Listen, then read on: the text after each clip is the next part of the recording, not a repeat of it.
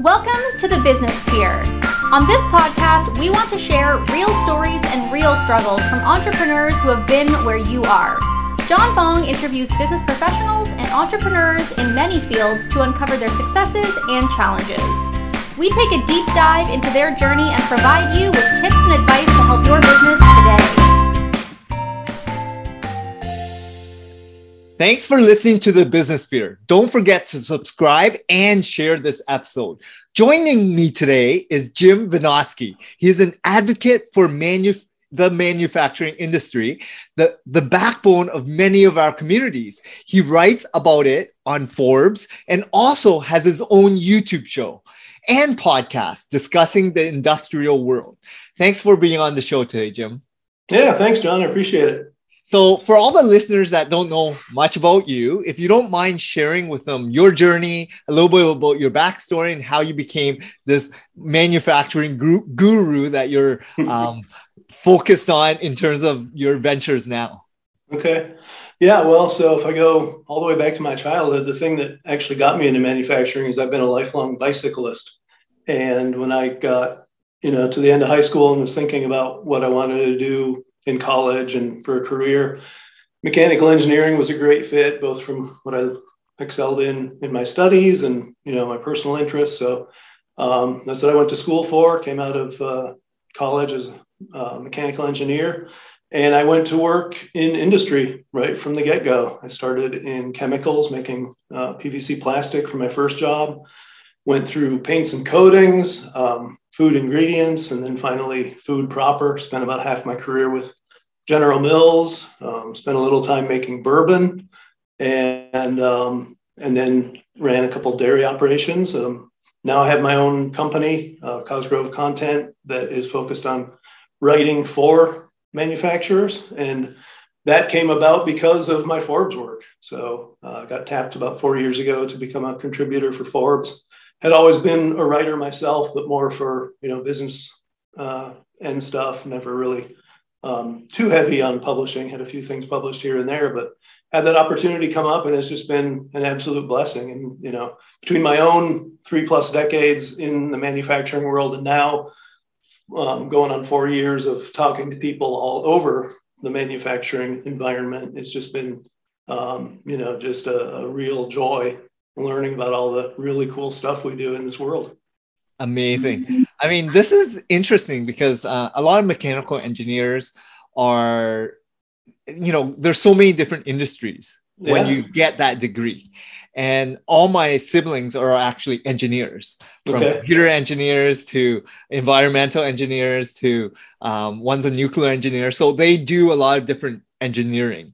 Yeah. And the way people think as engineers versus business owners is completely different because you do a lot of checks and balances, QC, and the, the entire process is a little bit different.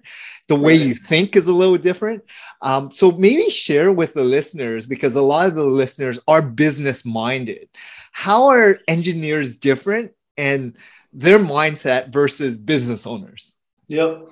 So, uh, you know, for me, you touched on an important point, and that is just the breadth of the, the field. You know, I think about just my own field, mechanical engineering, and mechanical engineers are involved, you know, across the board in in everything manufacturing, everything scientific. Um, you know, pretty much any applied science there is, mechanical engineers are are doing it.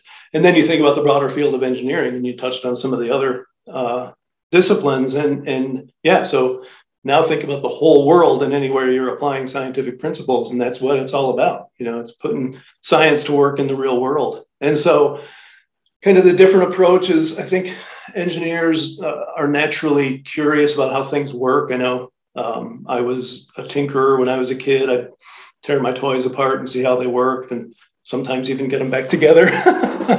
Um, and then you know we're all about problem solving uh, I think you know that's a lot of what the the discipline focuses on is not just knowing how things work, but knowing how to make them work better or fix them when they break down. Um, and so, yeah, it, it, becomes for people who are just entirely immersed in engineering, there's plenty there to sink your teeth into for a whole career.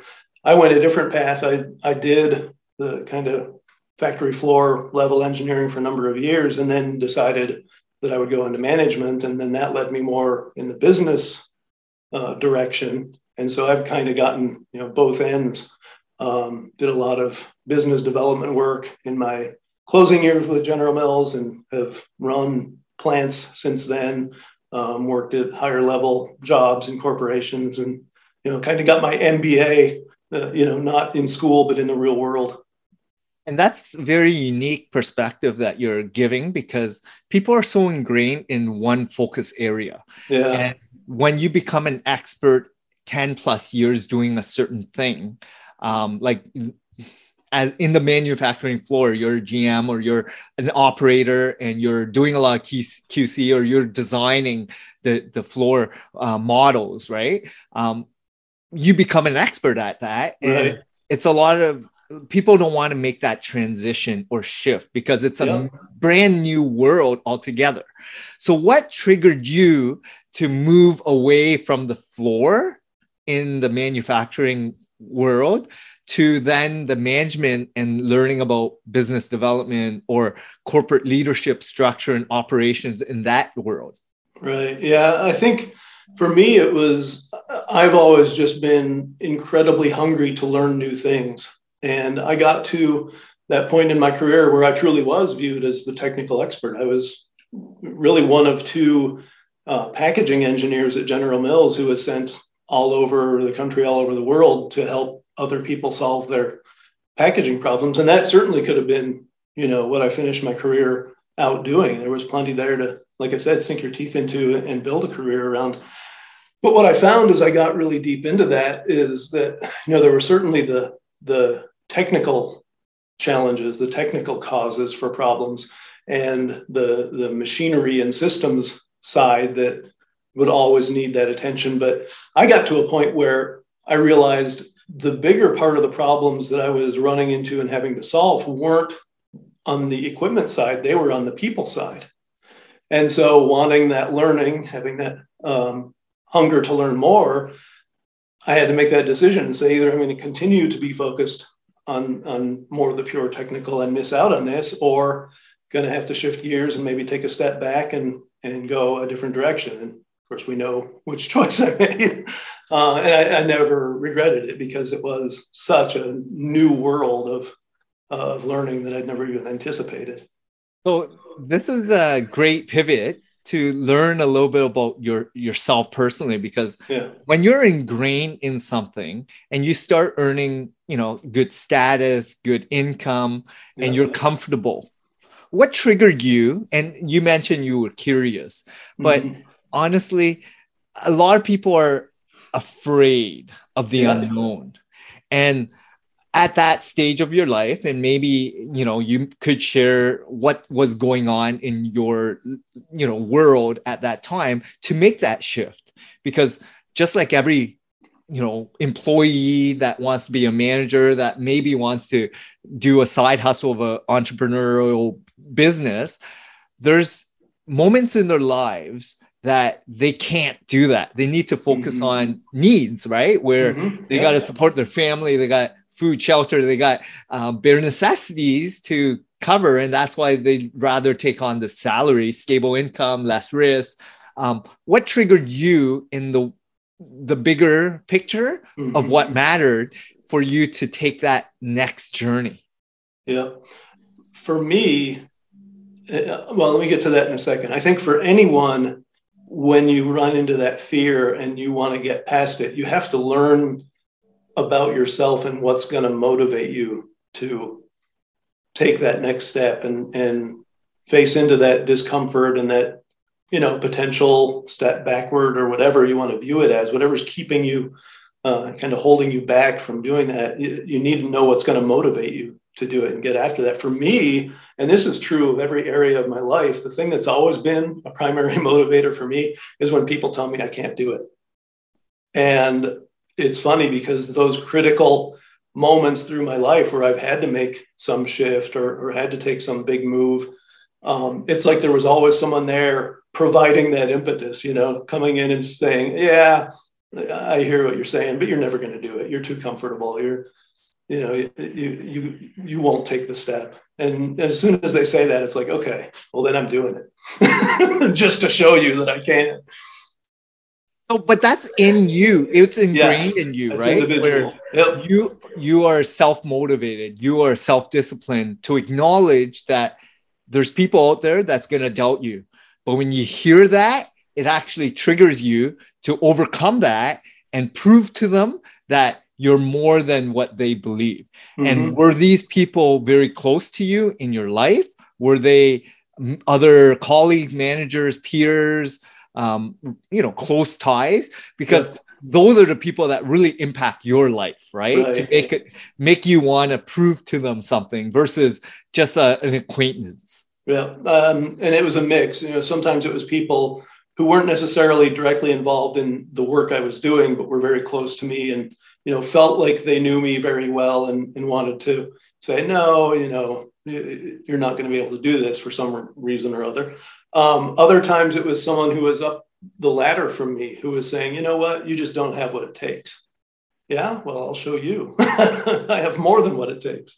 So yeah, you know, I think it's uh, it's part of that learning process of knowing yourself and you know that's what it was for me for someone else it could be something totally different but you got to have something that's going to get you to you know kind of gird your loins and say you know what i'm going to take the leap whether it's painful or uncomfortable or whatever and were there people along your journey um, that you can think of that really helped you to oh, yeah. have that kind of mindset to be more determined, to be more goal oriented, you know, to prove people wrong.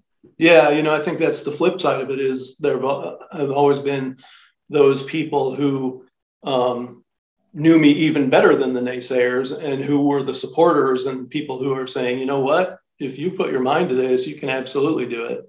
I remember one person in particular just saying, you know what, from what I know of you, it doesn't matter what you decide you're going to do, you're going to succeed at it because there's no way you're going to stop until you do.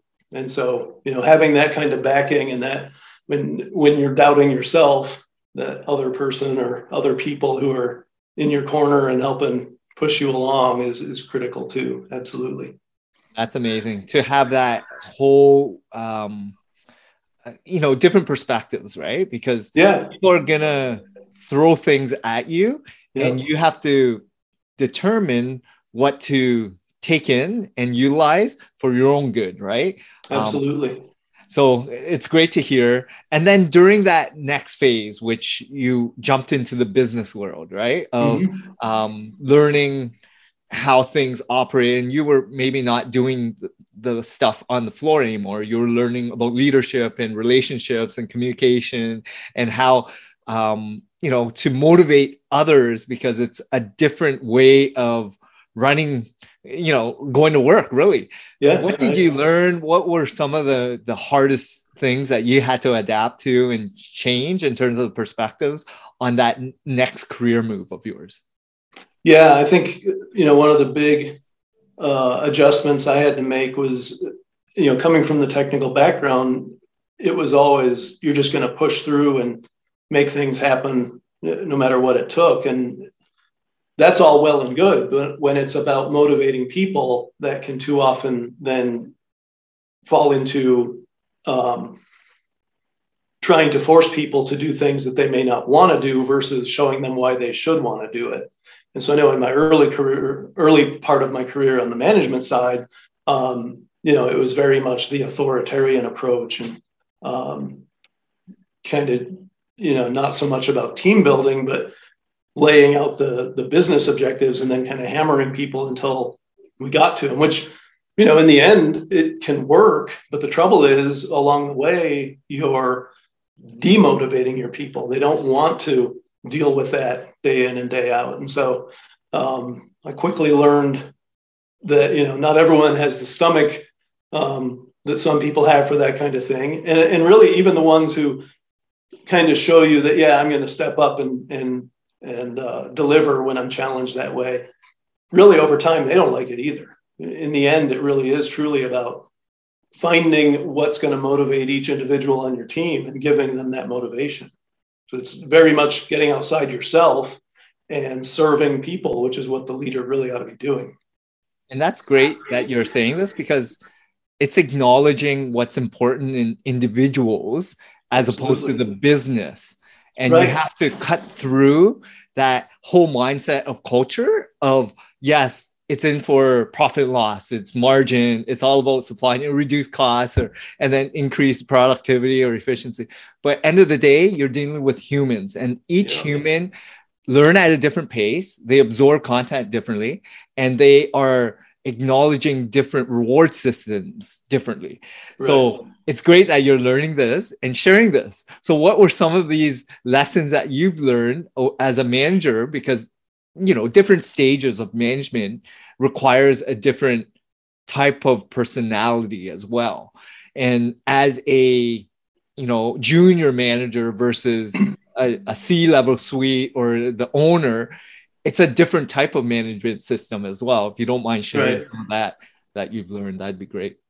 Yeah, you know, when you're at the lower level, um, it's really about being very closely intertwined with your people and being that first level support for each individual on your team. And so when you're trying to build a strong team, it truly is just like you said, it's it's um, engaging with those individuals as individuals understanding the strengths and uh, challenges of each and you know leveraging those strengths of each person on the team. As you move up the ladder then you're at that further remove and what you're really doing is building leaders who do that for you. And so it's not so much about focusing on the people on the floor anymore although they're still certainly a concern and someone uh, that, that you should be acknowledging and, and valuing but it's building the kinds of leaders who are going to deliver what you've learned to do successfully in building a strong team. So yeah, and that's the mindset I'm in now is I'm not I'm not the floor leader anymore. I'm building those strong leaders of the future. And that's a, a different type of skill set altogether. Oh, to, yeah. And that's why I've learned as well, growing an agency that I own, um, I no longer am doing the one-on-one meetings. I'm really to harvest my managers to teach them or you know learn from them their gaps, their strengths, their weaknesses, but really right. to teach them how to delegate accordingly. Yep. And and the more you let go, let them make more mistakes and learn and let them evolve to be more more open to sharing because a lot of people are afraid to yep. take these next steps and well, what I'm trying to do is equip them to challenge them, but also let them make mistakes that are not detrimental to the business. It's more right. learnings, and it's it's challenging, it's fun, but it's a different skill set altogether. Um, yeah. And it's you know, and it's not for everyone. And every person has to re- acknowledge where they want to be at different stages of their lives as well. Um, so, what made you want to do this? Because you were curious, and now that you've seen both sides, what do you like about being on the floor versus the the management leader, the business end of things? Like pros and cons to it all. Well, as I said, I think the the primary motivator was just that opportunity to learn something completely different and uh, apply those uh, lessons to build that future success. I think along the way, to me, another motivation that came along is I'm just going to be honest, there really aren't a lot of great leaders out there. You know, there's a lot of people who do what I did early on and they think they have to hammer everyone. Um, a lot of people who don't value the individuals, who don't um, praise people, who don't um, help others get past their fears and understand, you know, they're not always going to be 100%. And uh, give them leeway to, to ebb and flow as we humans always do. You know, another piece of it that I've learned along the way is it also flows both directions. You know, you're you're educating the people who are lower uh, on the ladder than you are, but you also have to be educating the people above you because they have the same challenges. They have the fears. They have the kind of points that they're not wanting to get past because of their own either self-imposed limitations or like you said worries about you know, security, comfort, all of that. Um, management styles, you know, you have to flex. There could be that authoritarian above you, and you're trying to be this servant leader, and, and you've got to make that work somehow. Um, and maybe educate that person who's higher ranking than you are. And so it's a constant challenge. I think, you know, once you find that magic of truly being the, the person who's serving the people working for you, now you've also got to instruct the other leaders around you uh, so that they can succeed as fully as possible. And it's it's interesting you're saying this because as a manufacturer or someone that's doing blue collar work, um, it's always uh, set up to have hierarchy right? Yep. Where you're the floor, you're the operating assembly manager, whatever it may be, and there's always that hierarchical system. Right. Um, and there's a lot of fear when people speak out, and there's a lot of fear of you know people, you know, afraid of getting you know. reduce hours cut costs because a lot of these right. people are sole breadwinners in their family and households right so yeah how how did you overcome that? Or how did you move up in the ladder? How did and how would you advise people in the same situation that you were to kind of speak up without any fear? Because a lot of people that do speak out might be reprimanded. Yeah that's a great point. You know i think you're right in calling out manufacturing in particular. Uh, there's a whole lot i love about the world i've been in for decades now but there's the pieces I have to acknowledge have not been right. You know, we because of the nature of our business, the, the you know we're where the rubber meets the road. In manufacturing, you're either making stuff that you can sell for a profit or you're not. And when you're not, you fail. And so, you know, I think part of that constant pressure has driven a culture that at times can be somewhat destructive. You know, whether that's expecting too much of people, expecting people to be on call 24 hours a day, seven days a week, all year long, um, expecting people to deal with, um, you know, leaders who are more technical experts than leadership experts, and therefore, you know, may not be very good leaders at all. Uh, like you say, dealing with that pressure of uh, not speaking up, not pushing change, those kinds of things. And so, I mean, I even wrote an article a few years ago about, you know, if we want to help with our recruiting difficulties in manufacturing, let's make manufacturing suck less.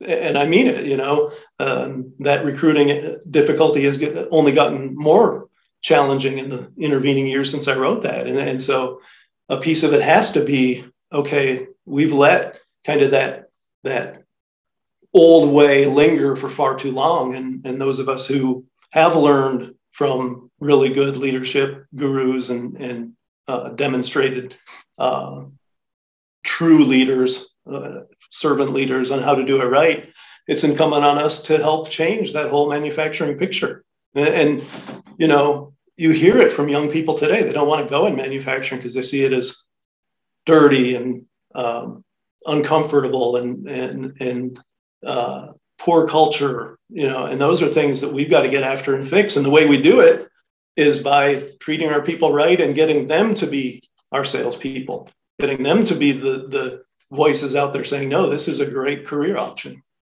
And this is a great topic. So I'm going to move into uh, learning a little bit about the manufacturing field for all the listeners. So, just to give you a perspective, I actually did a lot of line work uh, when I was in college, and um, you know, just side side work, right, summer yeah. jobs, and I was just packaging goods into boxes and i saw a lot of people doing it 12 hour shifts continental mm-hmm. shifts and yep. it was very hard mentally to stay focused to right. do the same task every single day and that's the fear like to speak up you're getting paid fairly well to do right. not uh, a very difficult task and then I look at the business end now that I've been working with a lot of business owners, and it's hard to get people to just do what they're told, yeah. right? To not speak up. And then there's profit margins and then competition because you're mm-hmm. competing on not just a local level or national level, now international level because of globalization. And yep. then you're competing on price, you're competing on supply chain, you're competing on every factor. And there's always this time. There's there's like uh, you know the the assembly line trying to work as efficient as possible 24 hour days and whenever there's a downtime it costs the company money mm-hmm. and yep. you know how do you keep people engaged for a very long time and keep the operation going because when it's down you're losing money right. so on the business end and and i look at every business very similar manufacturing is a little bit different but very similar to a service-based trade business or professional service it doesn't really matter you have right. to understand the business itself exactly um, and so if you don't mind sharing like the business end of it mm-hmm. and the manufacturing end because every individual plays a vital role in their their task right their job yep. role and yep. in order for the business to be uh, profitable or operating for many many years it has to be in, in alignment and everyone right. has to be on the same page so if you don't mind sharing that would be great jim that's a big question um, let me throw out a few things so I think one of the fundamentals is, you know, you talked about um, people getting paid fairly well, but then they're in these really difficult schedules. And I think one of the keys that people who are running manufacturing operations need to know is we've been focused on labor as a cost center for decades now and just you know paring that back paring that back constant cutting um, but if you look at labor as you know, the line on a P&L, it's not that big. You know, for most operations, it might be 10%. And so there are other places you can go to get savings and be competitive. To me, one of the last places you should be looking at is making your workers who are delivering the goods for you and making you a success, making them be the ones who suffer to try to make you competitive. If they're suffering, you're doing something wrong. Um, another piece of it is that um, there's a lot of different ways to get after that now. You know, that 12 hour schedule um, that for a while there, I think a lot of people like that. It's a good way to make a bunch of money and, and, you know, live a really good lifestyle. But I think along the way, what we've learned is it's just not sustainable. People doing that for years and years on end, especially when you've cut your total staffing down and people are constantly being pulled not only in on their own schedule, but having to cover vacations and things like that, you just wear people out. And so I think we really need to look at how we're scheduling people. Um, I know a lot of companies now are, are instituting ways for flex workers to come in and help round out their staffing. You know, whether that's people who um, maybe were working full time in manufacturing, could have had kids, or decided it wasn't what they wanted to do for a full time job, but will come in um, and work part time schedules. Retirees, another great example. People who don't want to quite be gone entirely, but also don't want to work that, you know, 40, 50, 60 hour week. And so to me, one of the keys is we've really got to look at people not as a cost center, but as that resource who are fundamental in delivering the goods for us. And then if you want to look at ways to save money, have the people be the resource to tell you where to save money, not the resource where you constantly chop and make their lives miserable. Um, the experts I've always said are the ones who are closest to where the work happens. So the folks who are running your machines know a lot more about those machines than anyone who has the engineer title that I have, and certainly a lot more than you know managers and executives as you go up the line who aren't on the floor every single day. So tap into them and find those places where money, money's being squandered that's where your competitiveness is. And that's a really good point because certain areas in, in the world, they're known for quality work. Yeah. And you look at Japan or Germany and certain absolutely countries, and what do they invest their money on? It's the experts front line, the people that yeah. have been doing the same work, that are passionate, that devote all their time, energy to be the best operators or doing whatever that task and labor and they do it passionately they wake up they do it and and i look at like japan for instance and they're the most michelin star restaurants in the world mm-hmm. right it's because yeah. the art of food the art that they actually put in that time devotion to practice things for 20 30 years right. that same task and that's why the output of whatever equipment whatever you know product that they're selling it seems to be always top notch and people don't mind paying for that because mm-hmm. they know people are willing to put in all their hard work to make sure there's no uh, flaws. Absolutely, yeah, and you hit on a, a key point. People are willing to pay for quality, and so much of what we've sent overseas, you know, we're making products with the same name, but they're not the same quality. Um, yeah, and I think about some of the kind of standout American manufacturers, and that's what they hang their hat on is their extreme high quality, and and they have got what you were talking about that uh, the Japanese have around really valuing that expert, that craftsman who has been doing this forever and knows the ins and outs of it and can make a quality product day in day out. Um, that to me is what sets you apart from all the junk that's being produced out there and the and, and if you're manufacturing there's a lot of different industries like mm-hmm. aerospace mm-hmm. or um, you know any anything big medical i mean you need top-notch people knowledge yep.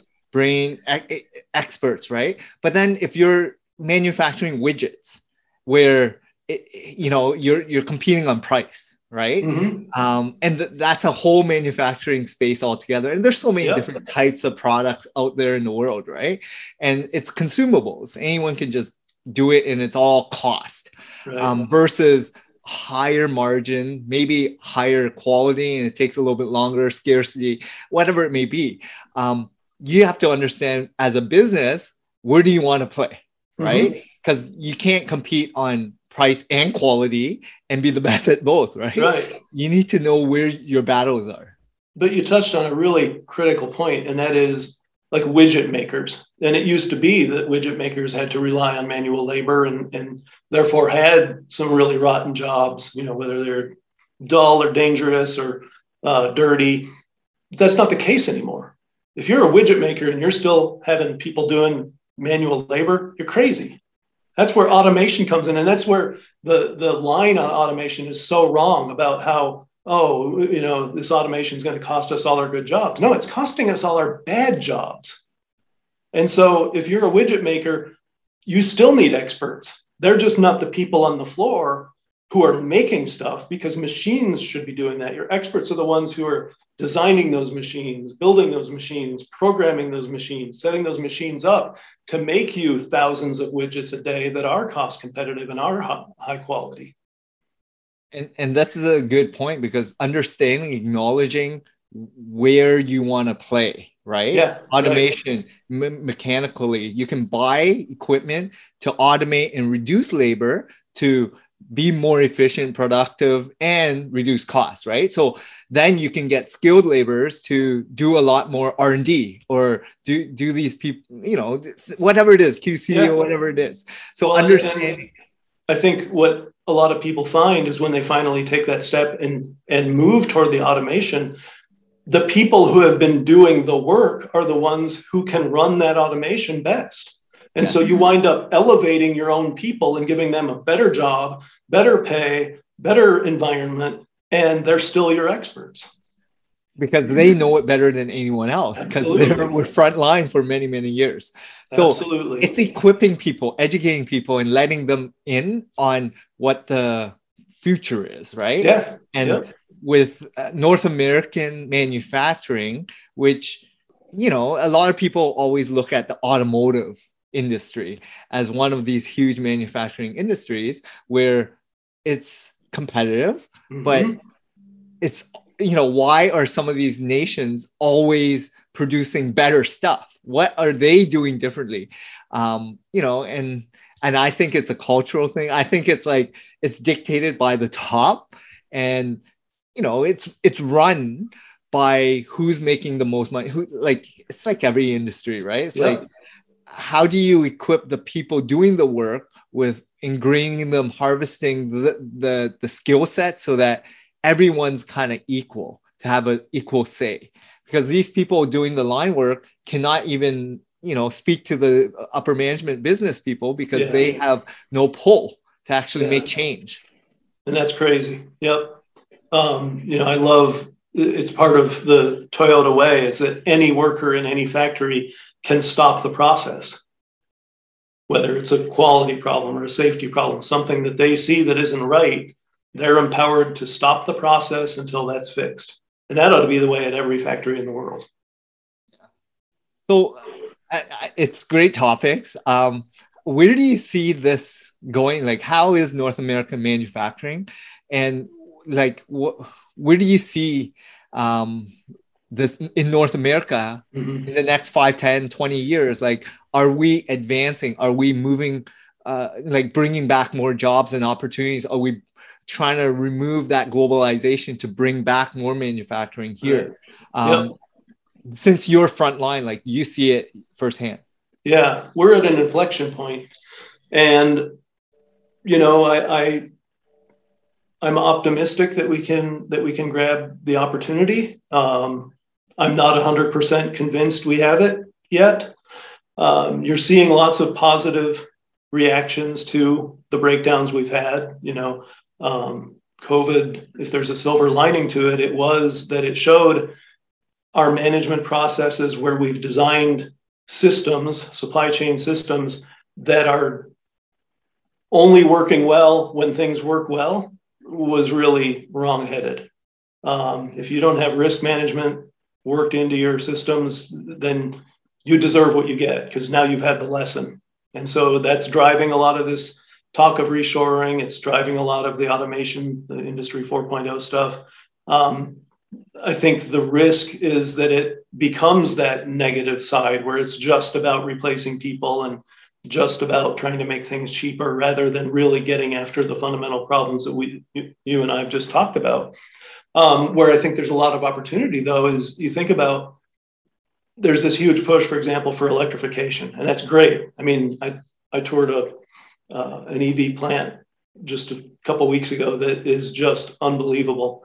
And so the technology that's driving that is fantastic, but we're not thinking big picture. You know, how are we going to get the, the materials to support the amount of electrification just of vehicles alone that we're talking about? Well, we don't currently have it in our country at all.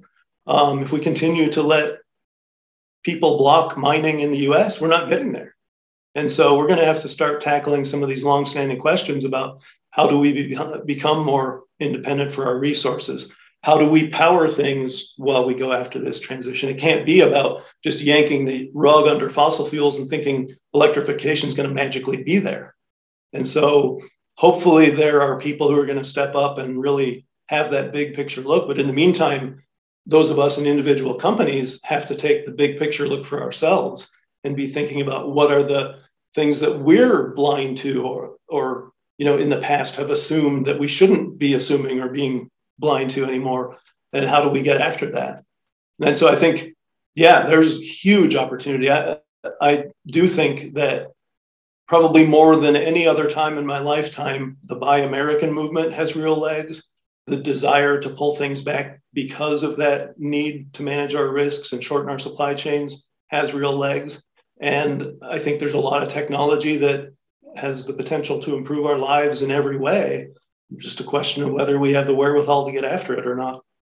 And you you hit so many good points. Supply chain, yeah, but that redundancy, right? It's like yeah. no one really looks at how if if checks and balances and risk management, like what happened in certain situations where were the breakdowns what were secondary third options right, right. Um, because we were so reliant on making sure everything flowed properly yeah and when something cracks um, then everyone's running around trying to figure things out. And that's what just happened right? Yeah um, and then you you hit on you know that electrification on big picture thinking. The challenge is government is mandated on a shorter period of time. Yep. Everything is based on their electoral votes or municipal, you know, everything is governed by what they are governed. And this is the societal issue we have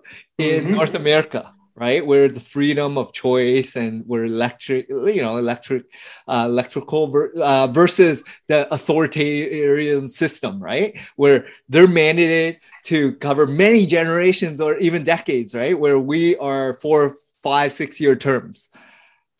How do you change that system? Because if you look at like big picture and you're looking at 20 years down the road that foresight me you can talk about it and you know say we should do it but the system is not built that way. Mm-hmm. and that's going to be the biggest challenge for any manufacturer because you know whoever gets elected they're just going to say what they can to get voted in and they're going to only do it for a couple more years before Mhm. they're and then something else changes in the, Mhm. the system you know what i mean like how do you Yeah. forecast that and infrastructure budgeting ev- everything it's Yeah. hard Yeah, and, and to be brutally honest, that's where I have the most pessimism because uh, I don't think we have the right push going on in our government circles to fix the problems that they've caused. I mean, think about the lockdowns alone. They were an utter disaster. No one's admitting fault. You know, no one's putting out ideas on, okay, how does this never happen again? people who took that authority and, and eliminated our rights to no good end whatsoever, how do we fix that? No one's talking about it. So, you know, I think in my corner of the world in manufacturing, there is a lot of soul searching going on, people asking those questions about how did the breakdowns occur? How did we miss that that could be coming? And how do we make sure it doesn't happen again? I don't see it happening in government, and I don't see any push for it to happen in government to me, the biggest thing that could happen is to scale back government enormously and unleash the creativity that a free society truly has.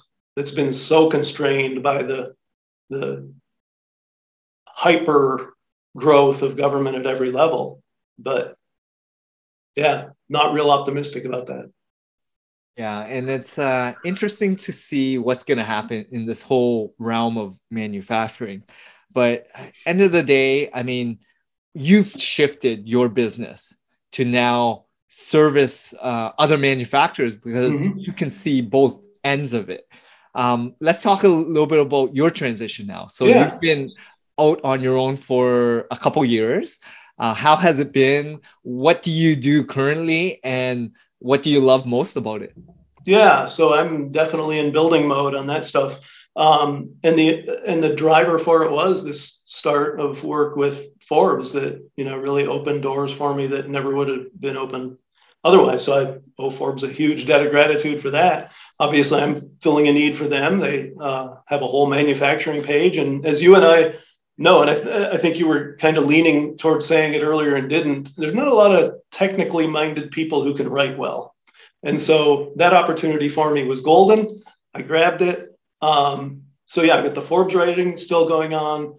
Um, through that, I wound up getting contacted by people saying, look, love what you do for Forbes. And we have a need in our company because no one can write understandably about the technical stuff we do. And so now I've worked for several different clients and built a company around that specific thing. I'm starting to build a team that you know it's all technical people who have that demonstrated ability to write who can inter- interact with manufacturing people who need that help and do the content production for them and, And so that's- yeah Cos- cosgrove content's my company.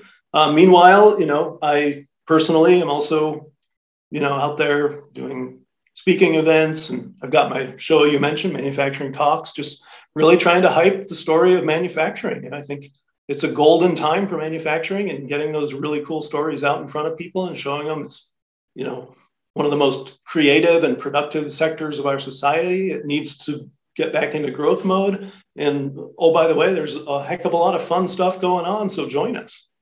And that's great that you share a passion because there's a lot of um, people that don't acknowledge and realize where their gaps are where their weaknesses are. Because running an operation a manufacturing plant or being a leader a business owner it's it's challenging right? And yep. then this piece that you're kind of working and building which is trying to support these manufacturers with technical expertise or written content or whatever kind of content that you're providing to reach out to their prospect base or educate their consumer their prospects right? Exactly. um, to to make a, a dent in that because that's not their skill set that's not their expertise so acknowledging that and creating a business outside of that and so then your niche into that field because not a lot of people know manufacturing and are good writers. Um, so you can support and help more of those people that acknowledge where their their weaknesses are. So I love that. Yeah, absolutely. Um, so I know you mentioned you're also you have a YouTube, you have a podcast, um, and it's more about like content creation for you now, mm-hmm. right? Like yep. making sure that it's awareness, letting people know. And how has business been? And are you enjoying it? Like this is your third, I guess, journey, right? From your career. Yeah. um, right. So how is this third one versus the other two? Yeah, so this one's really interesting because I think, you know, the other two were more within existing companies or or even paradigms where I had a lot of people around me who had done what I was planning to do and could kind of guide me along with it. You know, not the naysayers who were saying I couldn't do it, but the ones who were on the other side of that saying, yeah, here's here's how you do it and you can definitely make it happen. This time around, it's not that there aren't those people who I can look to for help, but they're not right around me. You know, there's no one in my workaday world who's saying, yeah, here's what you do to edit a video. Here's what you do to find the tech gear that you need to to record. Um, and so, yeah, what I always say is I'm living proof that you can teach an old dog new tricks, but I'm having to go out a little farther afield to find the support and the, the education I need. Unfortunately, you know, technology helps me out hugely there. You have YouTube videos for pretty much everything under the sun. You have all these other people who are doing similar things, maybe for different uh, parts of business. People like you, you know, I would never hesitate to call my fellow podcasters, uh, YouTubers, to say, "Look, here, I'm having trouble with this. You know, how do I how do I fix that?" And they're just a, an amazing community of people out there who are after not just their own corner of that world, but the whole new technology and new media world overall and you know there to help yeah this this new ecosystem that now you're being ingrained in which yeah. is being an entrepreneur uh, so congrats on that yeah it is you. it's all it's very challenging it's um, lonely for a lot of people um, mm-hmm. but that's why you need people along the way right like to support you if you have questions if you have challenges um, because it's it's hard it's stressful. Yeah. Um, you don't have that stability of, like you mentioned, people that have already gone through certain things. Right. You're doing it yourself, and no one's going to do it better than yourself. Um, and you're not represented by a big brand anymore. Right. And therefore, you have to create your own. And that's the biggest challenge. But it's also the most rewarding because you get a lot more flexibility. Yeah. And as long as you're having fun, that's what it's all about. So, um, Jim, thanks a lot. What's the best way people can reach out to you? Um, and if they do have any questions, you know, check you out. Yeah, so um, I've got jimvinoski.com it's my main website, and I've got cosgrovecontent.com is my business website. Um, Manufacturing Talks is my YouTube channel, and um, definitely connect with me on LinkedIn. I'm super, super active on there, and I've met so many absolutely wonderful people there. So yeah, look me up in any of those places. Amazing. Well, I want to thank you for all the valuable insights.